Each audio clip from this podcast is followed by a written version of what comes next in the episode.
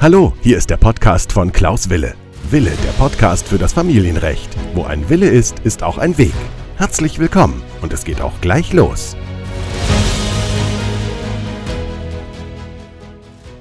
Herzlich willkommen zu meiner neuen Podcast-Folge.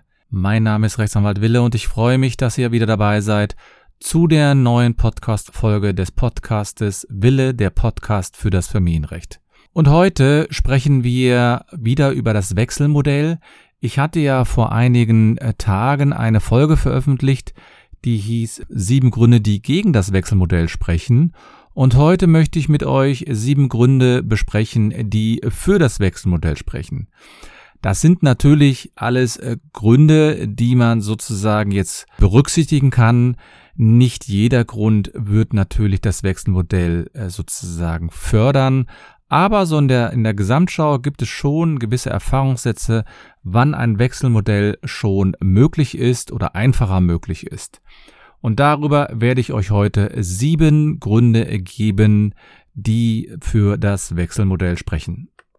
Nun, einer der Gründe, der natürlich besonders häufig genannt wird, ist die räumliche Nähe zwischen den Eltern. Das heißt, wenn die Eltern nicht sehr weit auseinander leben, dann ist das natürlich ein Grund, der für das Wechselmodell sprechen kann. Denn aus meiner Sicht spricht natürlich für ein Wechselmodell, wenn die Eltern wirklich quasi die Kinder unwahrscheinlich einfach übergeben können, das heißt, oder die Kinder ohne Probleme von dem einen Haus in das andere wechseln können.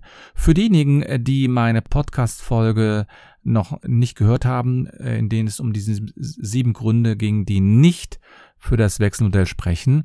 Da hatte ich ja so ein bisschen erläutert, was das Wechselmodell ist. Das heißt, die Kinder wechseln quasi in den Haushalt des anderen Elternteils. Das heißt, sie sind eine Zeit lang bei dem einen Elternteil, dann bei dem anderen Elternteil. Und hier ist besonders interessant dann die Frage des paritätischen Wechselmodells, das heißt des gleichmäßigen Betreuten. Es gibt dazu keine gesetzliche Regelung. Das ist sozusagen ja ein, einer der Gründe, die dagegen spricht. Das könnt ihr euch dann gerne noch in der anderen Podcast-Folge etwas äh, genauer anschauen. Aber das Wechselmodell ist ein Modell, das natürlich in aller Munde ist und einer der Gründe ist natürlich, wenn die Eltern sehr nah beieinander leben und man keine großen Fahrzeiten hat und auch dieser organisatorische Kram nicht allzu groß ist. Wenn man mich jetzt fragt, welche Kilometerzahl ist hier relevant, da würde ich mich gar nicht so stark festlegen, weil es doch sehr stark auf die Einzelfälle ankommt. Insbesondere hängt es ja davon ab, ob die Eltern beide hier eine Regelung finden, dass die Kinder wirklich problemlos in den Haushalt des anderen kommen können. Und ich hatte einen Fall mal betreut, da wohnten die Eltern wirklich nur eine Straße weiter. Das waren natürlich ideale Voraussetzungen. Das heißt, die Kinder konnten wirklich auch mal zwischendurch mal in den anderen Haushalt wechseln, wenn sie zum Beispiel was vergessen haben, etwas für die, für die Schule oder irgendwelche Wechselklamotten. Da war das relativ einfach möglich.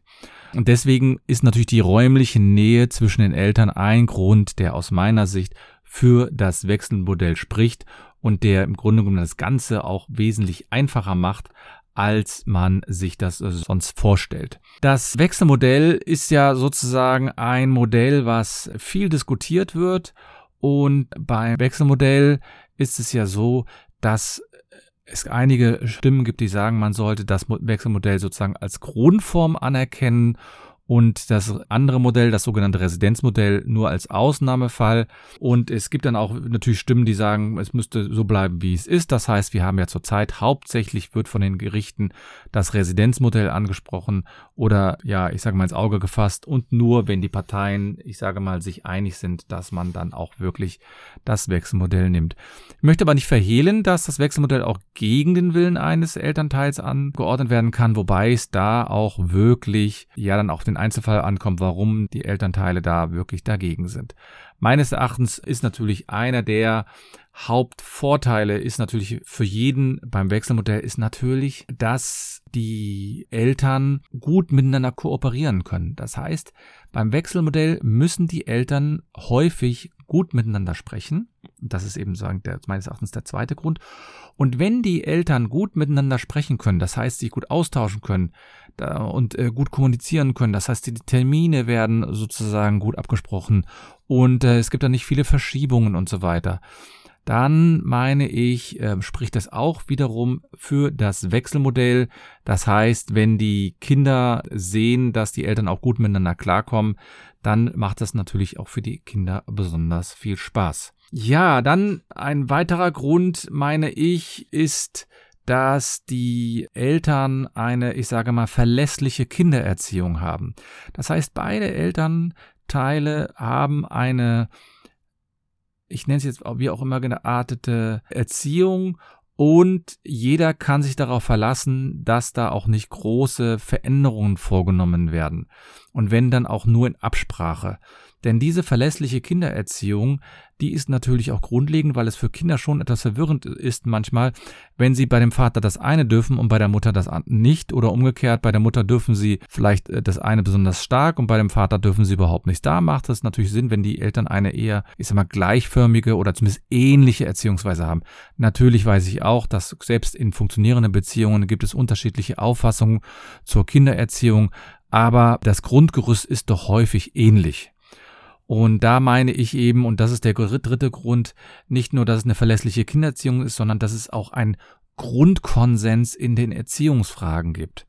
Das heißt, dass die Eltern wirklich in den Grundfragen, wie zum Beispiel, auf welche Schule gehen die Kinder, welche Religionszugehörigkeit gibt es oder wie ist das mit äh, den Finanzen? Gibt, haben die Kinder ein eigenes Konto oder nicht? Wie ist das mit dem Handy? Sozusagen die Online-Zeiten, dass es da zumindest einen Grundkonsens gibt. Wie ich schon sagte, es gibt immer Auswüchse nach oben oder nach unten, die aus meiner Sicht natürlich auch ganz normal sind, aber wenn es dann zu weit auseinander differiert, dann kann das unter Umständen schwierig sein. Und zu der Erziehungsfrage zählt natürlich auch, dass die Eltern, ich nenne es jetzt mal, beide erziehungsfähig sind. Das heißt, dass sie beide wirklich auch die Möglichkeit haben, die Kinder gut zu erziehen. Das mein, damit meine ich, dass sie auch die Fähigkeiten haben, die intellektuellen Fähigkeiten haben, sie ungefähr gleich zu erziehen und dass es da nicht zu große Unterschiede gibt oder da, also es gibt manchmal so Eltern oder bei Streitigkeiten, wo es dann heißt, dass der eine Elternteil sagt dann, ja, ich bin derjenige, der die Grenzen setzen muss und der andere Elternteil ist derjenige, der erlaubt immer alles. Man weiß aber auch, dass natürlich dies auch in Beziehungen sein kann, dass viele Eltern sich darüber oder Elternteile sich darüber beschweren, dass der andere Elternteil hier so alles relativ locker handhabt und man selbst da quasi Grenzen setzt. Deswegen ist es aber gerade bei einer Trennung schon wichtig, dass es da ähnliche Erziehungskompetenzen gibt, damit man sich da nicht allzu stark streitet. Einer der nächsten Gründe, das müsste jetzt meines Erachtens der Grund Nummer vier sein, oder nee, fünf sogar schon sein, ist, dass die Eltern natürlich eine ähnliche Kommunikationsfähigkeit haben und dass sie sich austauschen können. Das heißt, es geht jetzt nicht darum, dass sie immer, dass sie einen Grundkonsens in Erziehungsfragen haben, sondern dass sie auch Sachen ausdiskutieren können, ohne sich dabei gleichzeitig die Köpfe einzuschlagen. Rechtsanwälte oder Rechtsanwältinnen können natürlich im Rahmen des Wechselmodells immer nur da etwas bedingt machen, wenn es da allzu große Unterschiede gibt oder wenn der eine nicht kommunikationsfähig ist und der andere kann relativ gut kommunizieren. Dann ist es schwierig, auch für Richter hier in irgendeiner Weise klarzukommen und das Wechselmodell anzuordnen. Das heißt, neben der Kooperationsfähigkeit ist es natürlich wichtig, dass die auch, dass die Eltern, ich nenne es jetzt mal, eine ähnliche Kommunikationsebene haben. Und als nächsten Grund möchte ich auf einen, ja, ich sag mal eher zeitlichen Vorteil hinweisen. Nämlich, wenn ein, wenn die Elternteile beide beruflich stark eingebunden sind, dann mach, ist es zum Beispiel für einige Elternteile wirklich auch mal eine Entlastung, wenn die Kinder eine gesamte Woche zum Beispiel oder zwei Wochen, weil man kann ja das Wechselmodell unterschiedlich äh, ausüben oder durchziehen, wenn die Elternteile beide sehr beruflich in Anspruch genommen wird, dass man da sagt, ja, ich bin mal froh, wenn ich eine Woche wirklich mich um die, um das Kind kümmere und die andere Woche bin ich quasi beruflich so stark eingebunden. Da ist es natürlich gut, wenn man da quasi sich abspricht, aber ich kenne eben einige Fälle, da ist es wirklich so, da ist ein Vater, der ist eben sozusagen auch mal häufiger unterwegs und dann haben die sich eben so darauf eingestimmt, dass man das Wechselmodell ungefähr einplant, dass wenn der Vater nicht da ist, dass die Kinder dann bei der Mutter sind und wenn der Vater dann da ist, dann sind die Kinder auch bei dem Vater. Und das hat natürlich für beide Elternteile äh, Vorteile auch. Zum einen natürlich hat man da eine bessere, hat man eine gute Planung und vor allen Dingen jeder hat auch mal exklusive Zeit nur für sich oder für seine Bedürfnisse, für seine Freunde, Freundinnen etc.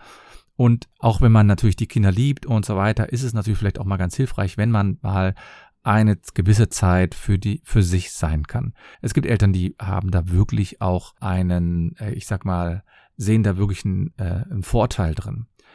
Ein nächster Grund ist natürlich, der für das Wechselmodell ist, ist natürlich der Kindeswille. Das bedeutet, der Kindeswille ist deswegen so relevant, weil wenn die Kinder wirklich, also es gibt viele Kinder, die wünschen sich das Wechselmodell. Es gibt aber auch Kinder, die sagen, nein, ich möchte gerne hauptsächlich bei der Mutter oder hauptsächlich beim Vater leben und bin zufrieden, wenn ich mein, meine Mutter oder meinen Vater nur in bestimmten Zeitraum sehen kann. Das ist natürlich manchmal schwer zu akzeptieren, aber es ist, man sollte zumindest den Kindeswillen schon berücksichtigen. Und wenn die Kinder äh, oder wenn das Kind das Wechselmodell gerne auch haben möchte, dann sollte man auch schon versuchen, dieses durchzuführen. Zu sagen, ja, der, mein Kind ist dagegen, aber ich möchte trotzdem das Wechselmodell zwingend durchführen. Das ist vielleicht nicht unbedingt die beste Vorgehensweise und dann sollte man vielleicht auch erstmal nicht ähm, sauer auf, auf das Kind sein, auch wenn man da vielleicht ein bisschen verletzt ist und denkt, ja, wie kann das sein, dass das Kind keine Lust hat, sich regelmäßig bei mir aufzuhalten. Also der Kindeswille, der ist hier aus meiner Sicht auch erheblich zu berücksichtigen. Wie ihr sicherlich wisst, bin ich ja im Rahmen des Familienrechts äh, tätig und habe dort sehr viele Fälle auch im Umgangs- und Sorgerecht schon betreut, sowohl als Rechtsanwalt als auch als Coach. Und falls ihr mal Interesse habt, da ein bisschen genaueres etwas zu erfahren, dann schreibt mir einfach in die Kommentare oder schreibt mich an über den Messenger oder über Instagram oder über die E-Mail anwalt.anwalt-wille.de. Falls ihr da eine Frage haben solltet oder da mal mehr genau wissen wollt, dann bin ich da gerne bereit. Ich bin der Meinung, dass man sich zumindest diese Gründe genauer anschauen sollte und dann überlegen sollte, ob das wirklich für einen Sinn macht oder nicht. Und da sollte man zumindest ist das mein Appell, auch auf den Kindeswillen, darüber habe ich ja gerade gesprochen, auch etwas genauer drüber nachdenken und dem Kindern auch zuhören, was sie möchten. Natürlich muss man in solchen Fällen dann auch darauf achten, dass die, der Kindeswille nicht sozusagen fremd beeinflusst wird, sondern dass die Kinder das, die sollen das nicht entscheiden, sondern sollen einfach gefragt werden, wie findest du das, wenn du die Hälfte bei der Mutter und Hälfte bei dem Vater bist? Ich hatte eben schon erwähnt, dass ich einige Fälle habe im Hinblick auf das Wechselmodell. Denn da gibt es natürlich auch Kinder, die kennen das gar nicht anders. Die, da haben sich die Eltern getrennt, da waren die Kinder zwei und dann haben die Eltern das komplett als Wechselmodell geführt und die kennen das gar nicht anders.